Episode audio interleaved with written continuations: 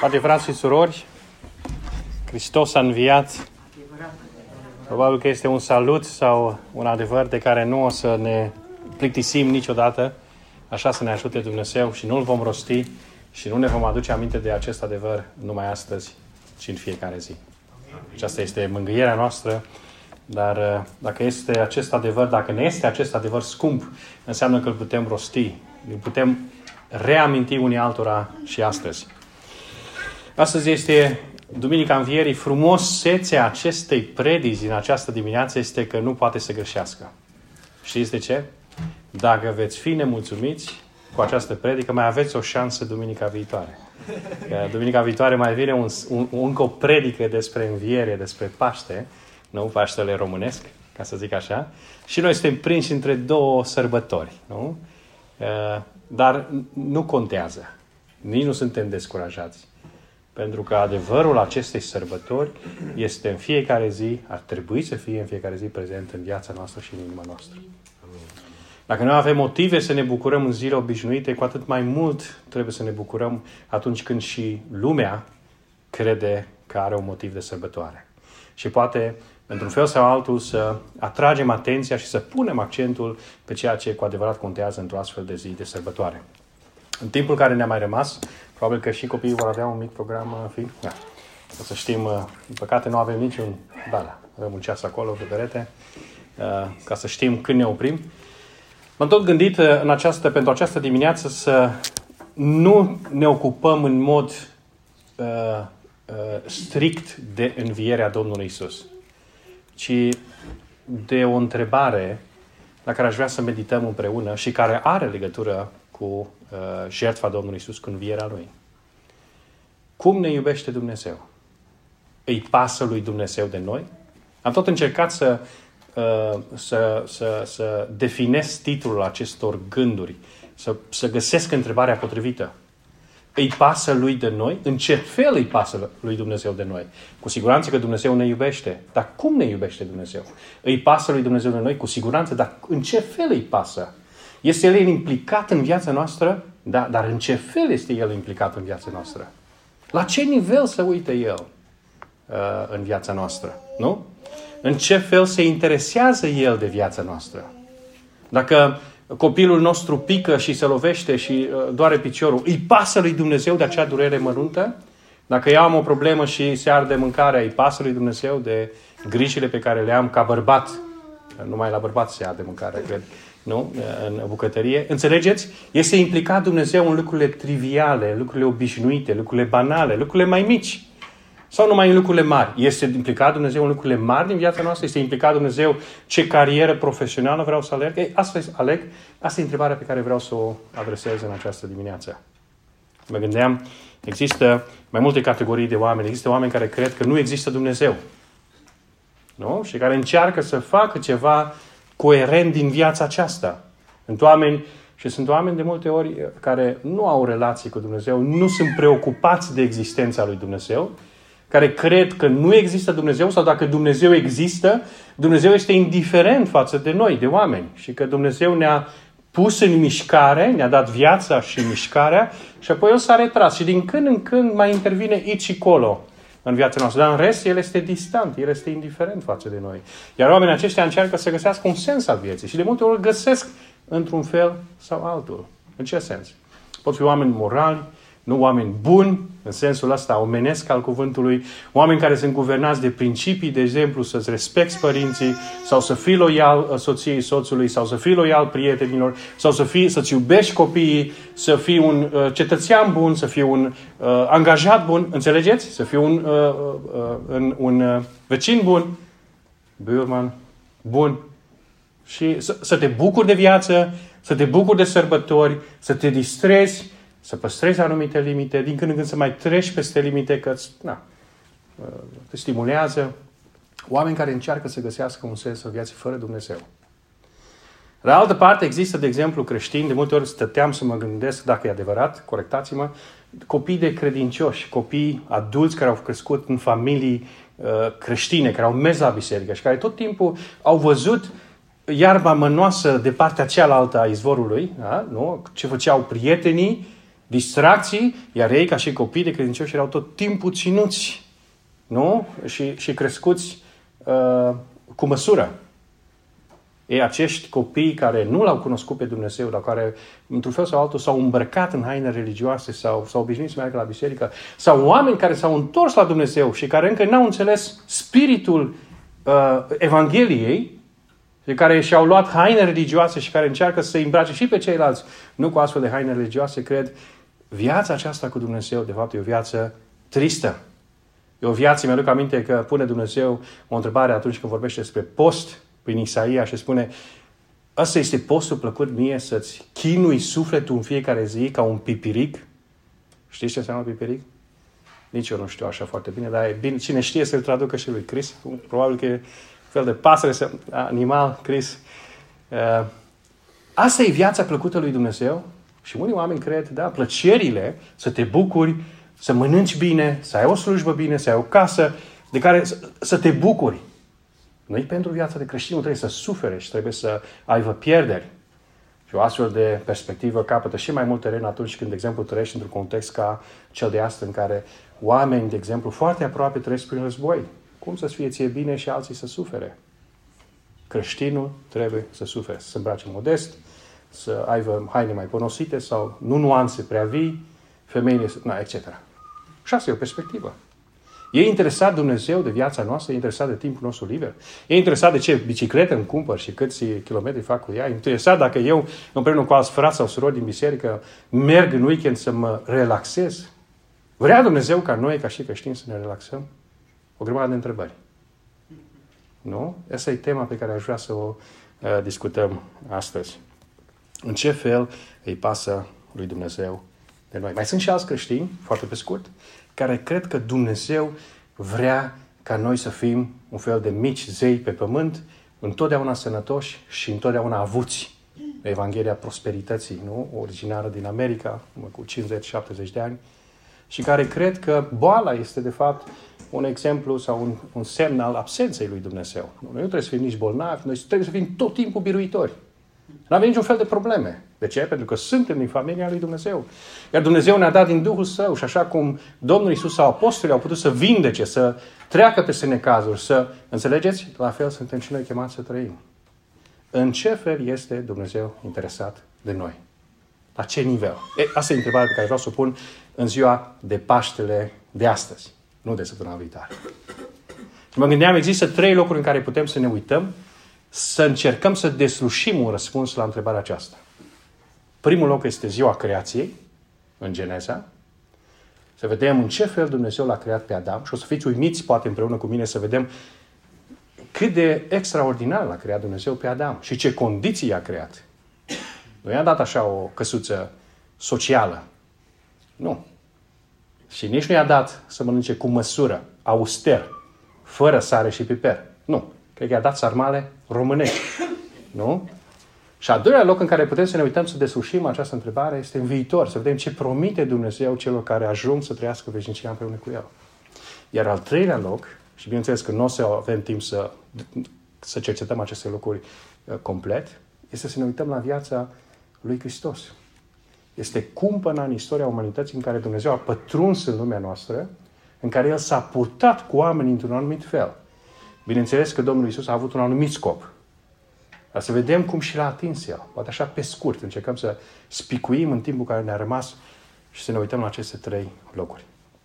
Geneza. În Geneza capitolul unu și în Geneza capitolul doi nu deschidem. Ar fi fost fain să putem să avem timp suficient să facem un studiu așa încetișor. Să vedem cam cum l-a creat Dumnezeu pe Adam și pe Eva. Cum l-a creat pe om. Atunci când Dumnezeu a creat toate celelalte lucruri, dacă citești istoria biblică, ai impresia că e un fel de distanță între Dumnezeu și creație. Dumnezeu a zis să fie lumină și a fost lumină. Dumnezeu a zis să fie viețuitoare, să mișune prin apă pe, pe, pe, pe pământ. Nu? Și apoi a zis și le-a binecuvântat, dar parcă simți un fel de distanță. Când începe să-l creeze pe om, narațiunea biblică se oprește. Și deodată Dumnezeu nu mai vorbește într-un mod care creează, ci Dumnezeu începe să aibă părtășie cu sine însuși. să, să intre în dialog. Să facem om, nu pur și simplu, ci după chipul și asemănarea noastră. Dumnezeu, dacă vreți, a zice eu, vine mai aproape când îl creează pe Adam. Dumnezeu se implică personal. De ce l-a creat Dumnezeu pe Adam? Asta e o întrebare pe care cu adevărat o vom găsi răspunsul abia în veșnicie. Unii creștini spun, Dumnezeu l-a creat pe Adam doar ca el să-i se închine lui Dumnezeu. Oare să fie Dumnezeu un fel de copil capricios, nu? Care să face o aleagă, o să facă o alegere capricioasă, întâmplătoare, egoistă pentru mine și temporară, că așa sunt copiii. Uneori decid ceva și mâine altceva. Nu cred. Nu cred că răspunsul acesta este complet. Bineînțeles că Dumnezeu l-a creat pe Adam pentru sine. Bineînțeles că Dumnezeu l-a chemat pe Adam la sine.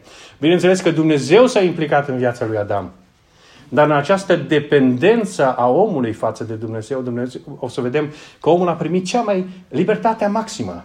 A primit provocarea maximă. A avut uh, uh, linii în care el se putea dezvolta, pe care noi abia încercam să ne le dorim atunci când suntem adolescenți, când ne gândim la cariera noastră profesională. Nu? Dumnezeu l-a binecuvântat pe Adam, l-a făcut dependent și în același timp l-a lăsat liber. Mai degrabă zice eu că actul creator al lui Dumnezeu seamănă cu alegerea plină de har a unui rege care adoptă un orfan. Cel mai strălucit rege care își face milă de un orfan și îl ia în casă, nu ca un servitor, măcar că și asta ar fi o mare binecuvântare, ci ca fiul lui care va moșteni totul. Cam așa este creația lui Dumnezeu, nu? Cam așa a fost raportul dintre Dumnezeu și Adam. Adam a fost creat pentru o relație specială cu Dumnezeu. Dumnezeu s-a pus pe sine în Adam și l-a chemat într-o relație cu sine. Interesant că după chipul și asemănarea apare în două locuri în Geneza. Probabil că știți lucrul ăsta. Dar odată atunci când este creat omul, și atenție, când se spune om, nu se referă doar la bărbat. Asta ca să corectăm imediat. Omul este parte bărbătească și parte femeiască. Omul este și bărbatul și femeia. Amândoi sunt binecuvântați în același fel. Amândoi au în relație cu Dumnezeu aceleași drepturi, aceleași responsabilități. Femeia nu este pe planul doi sau pe planul secund, în niciun caz. Ea are aceleași autoritate, aceeași libertate, aceleași drepturi, aceleași binecuvântări în relația cu Dumnezeu. Și asta e un gând la care am putea să medităm mai mult. Dar al doilea loc în care apare această expresie după chipul și asemănare este atunci când Adam dă naștere unui copil. Și spune în Geneza, dacă ne uităm, mi se pare că e în Geneza cinci, să deschidem, să vedeți frumos, spune acolo cuvântul lui Dumnezeu, că omul a făcut un alt om după chipul și asemănarea lui. Adam a făcut un om, prin Eva a născut Eva un om după chipul și asemănarea lui. Capitolul cinci, versetul unu, iată carta neamurilor lui Adam. Când a făcut Dumnezeu pe om, l-a făcut după asemănarea lui Dumnezeu. I-a făcut parte bărbătească și parte femeiască, i-a binecuvântat și le-a dat, le-a dat la amândoi numele de om. La vârsta de o sută treizeci de ani, Adam a născut un fiu după chipul și asemănarea lui. E, omul a fost, și știți expresia aceasta, coroana creației lui Dumnezeu. Omul nu a fost o jucărie, nu a fost niciun sclav, nu a fost niciun așa un element care avea o viață monotonă, iar singurul lui bucurie în viață era să, să, să-i cânte lui Dumnezeu, să să strălucească slava lui Dumnezeu. Vorbesc poate urât în raport cu slava lui Dumnezeu, nu? Dar spun lucrurile în felul acesta numai pentru a scoate ceva în evidență. Omul a fost creat după chipul și asemănarea lui Dumnezeu, s-a implicat personal, Dumnezeu s-a pus pe sine în Adam și l-a chemat pe Adam la o relație specială cu el. Mai mult, omul a fost așezat într-o grădină. Atunci când Dumnezeu l-a făcut pe om, Dumnezeu, după ce a creat cerurile și pământul, s-a ocupat în mod personal să sădească o grădină. Cum? Ce fel de grădină? Nu era nici numai cu copaci, era o grădină plină de aur și de pietre prețioase. Dar ce trebuia lui Adam toate lucrurile astea? Era o grădină plină cu copaci și cu uh, uh, plante care puteau să facă fructe, nu? Și din care Adam și Eva puteau să mănânce. Cum?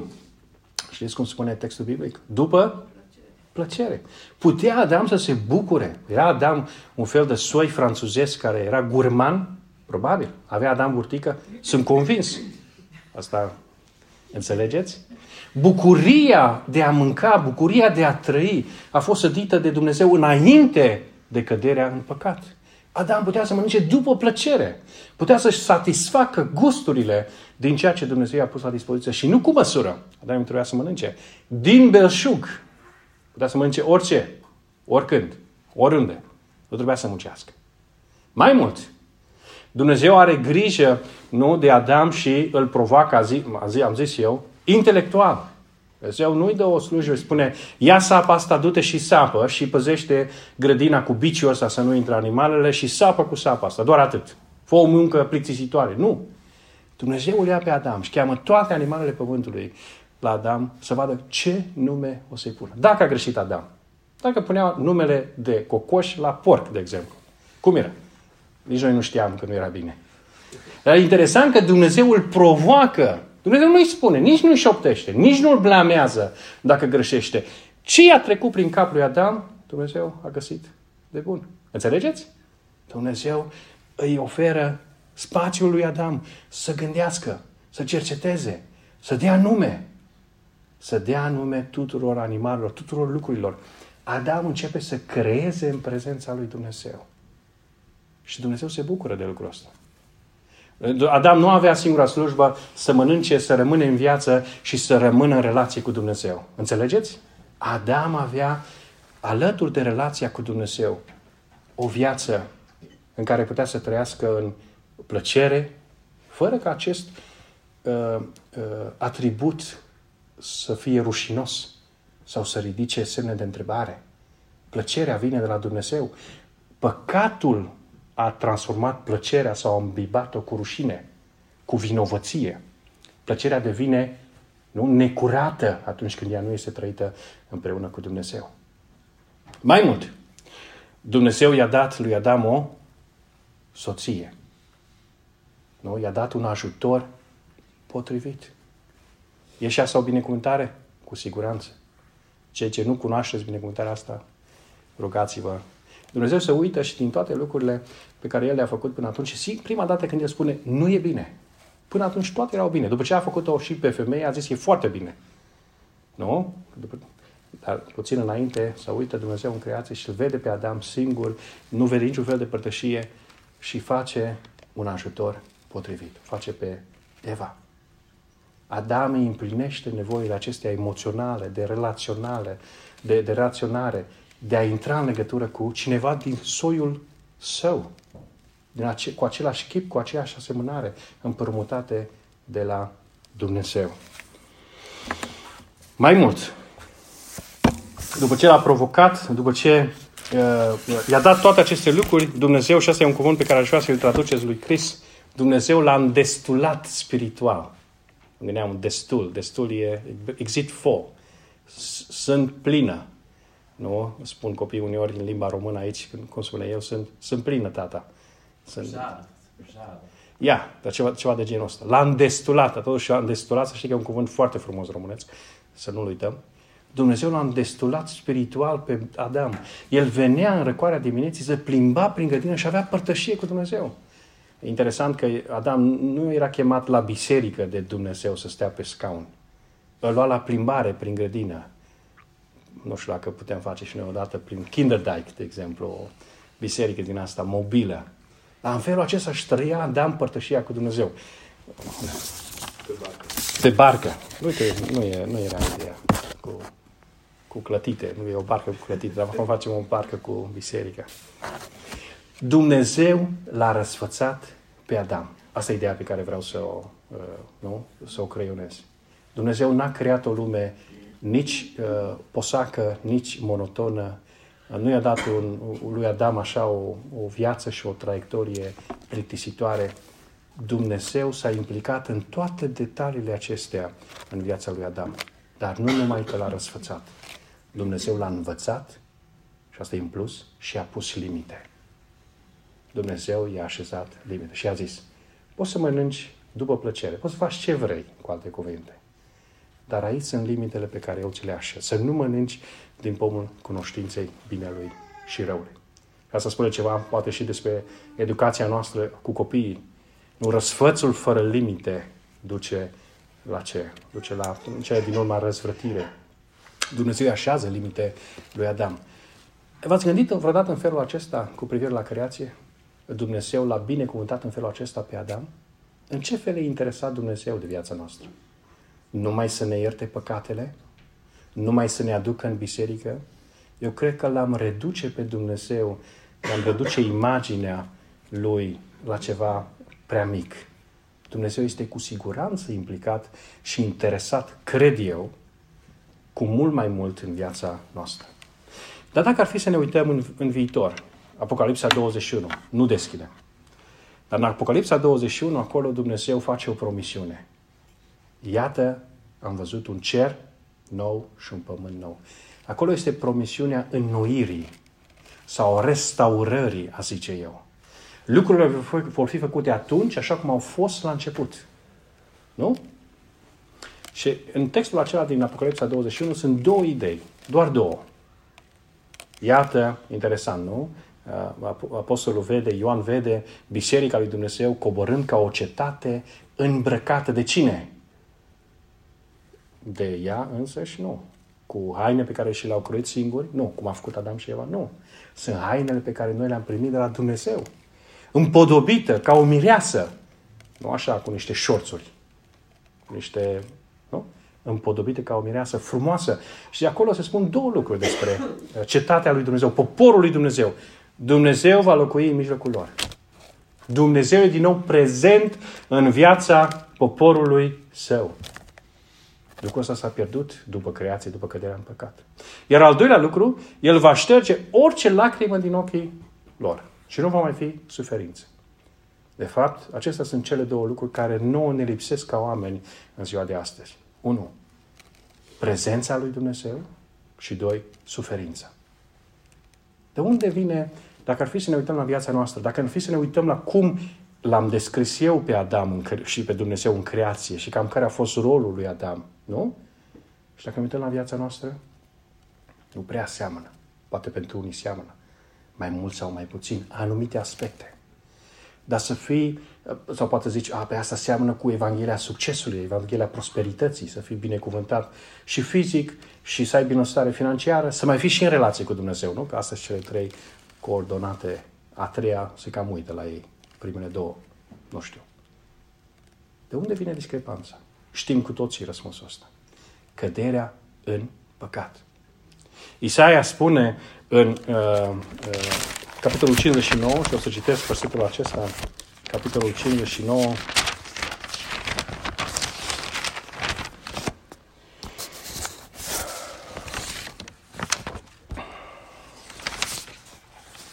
în Isaia cincizeci și nouă, nu mâna Domnului este prea scurtă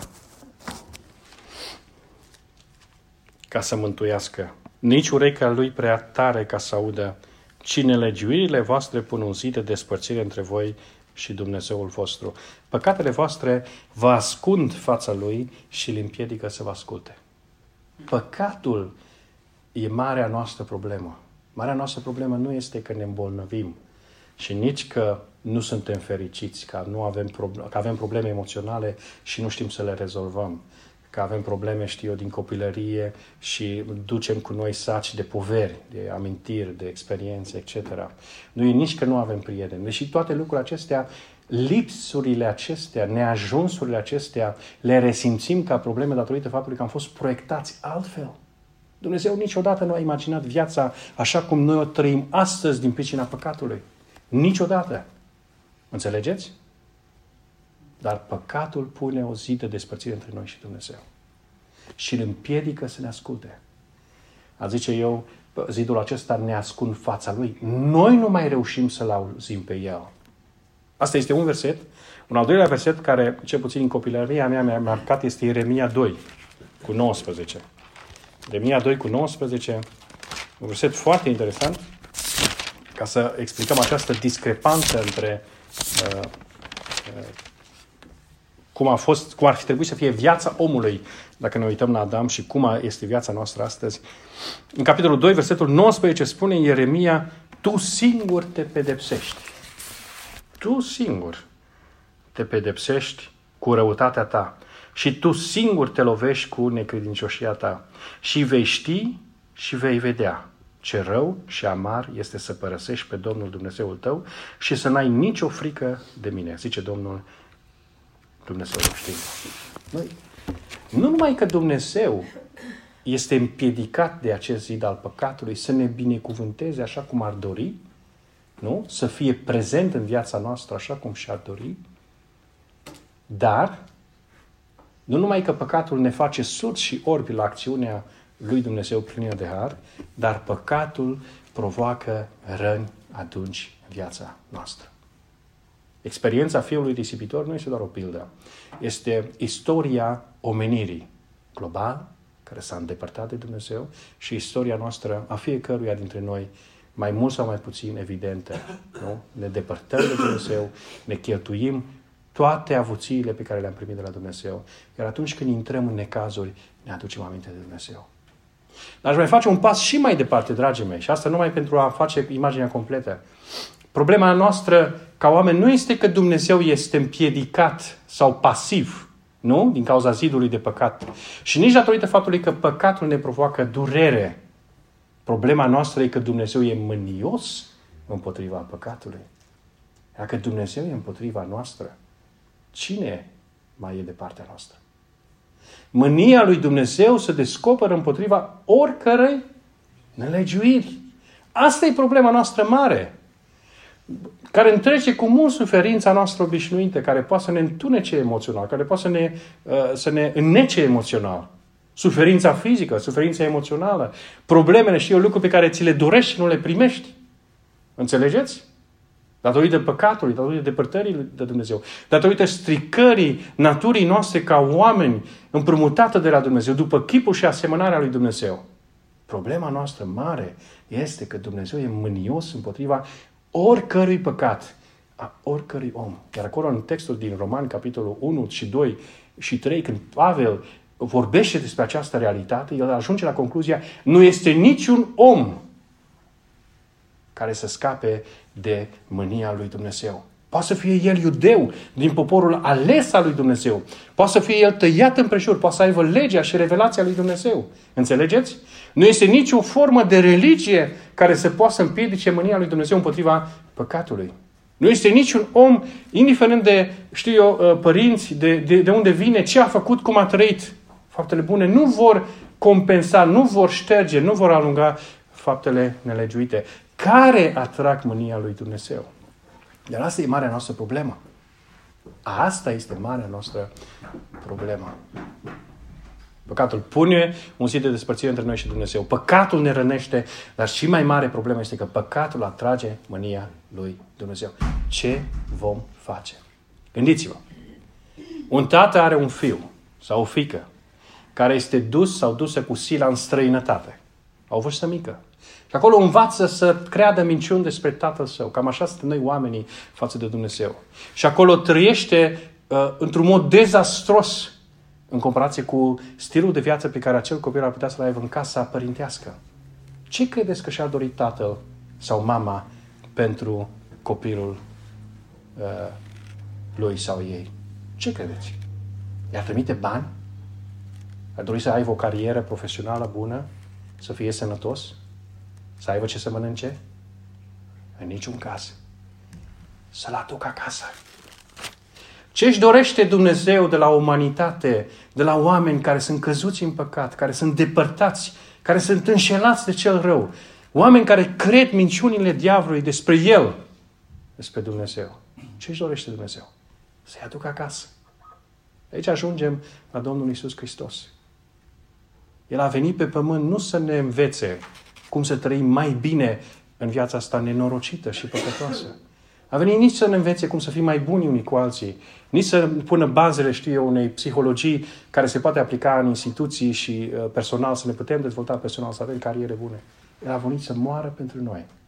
ca să ne aducă acasă.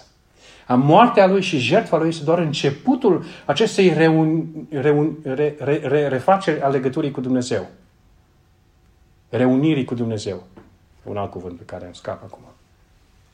Pentru că noi trebuie să învățăm să creștem în credință, să ne alimentăm din Scriptură, să descoperim adevărul despre cine este Dumnezeu, despre cine suntem noi, despre ce vrea Dumnezeu de la noi. Dacă ar fi să ne uităm în viața Domnului Iisus și ne apropiem de sfârșit, din păcate, din pricina timpului, un text care îmi place și o imagine foarte frumoasă este imaginea aceea când Domnul Iisus împreună cu ucenicii se uită și îi văd pe, pe iudei, cred, care veneau, nu, îmbrăcați în haine albe și erau ca niște lanuri gata să fie coapte.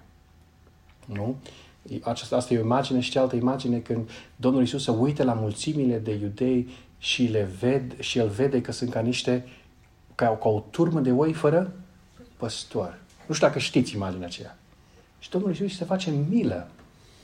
El n-a venit numai să moară. Asta este ideea. El a venit să și a trăit printre noi plin de milă.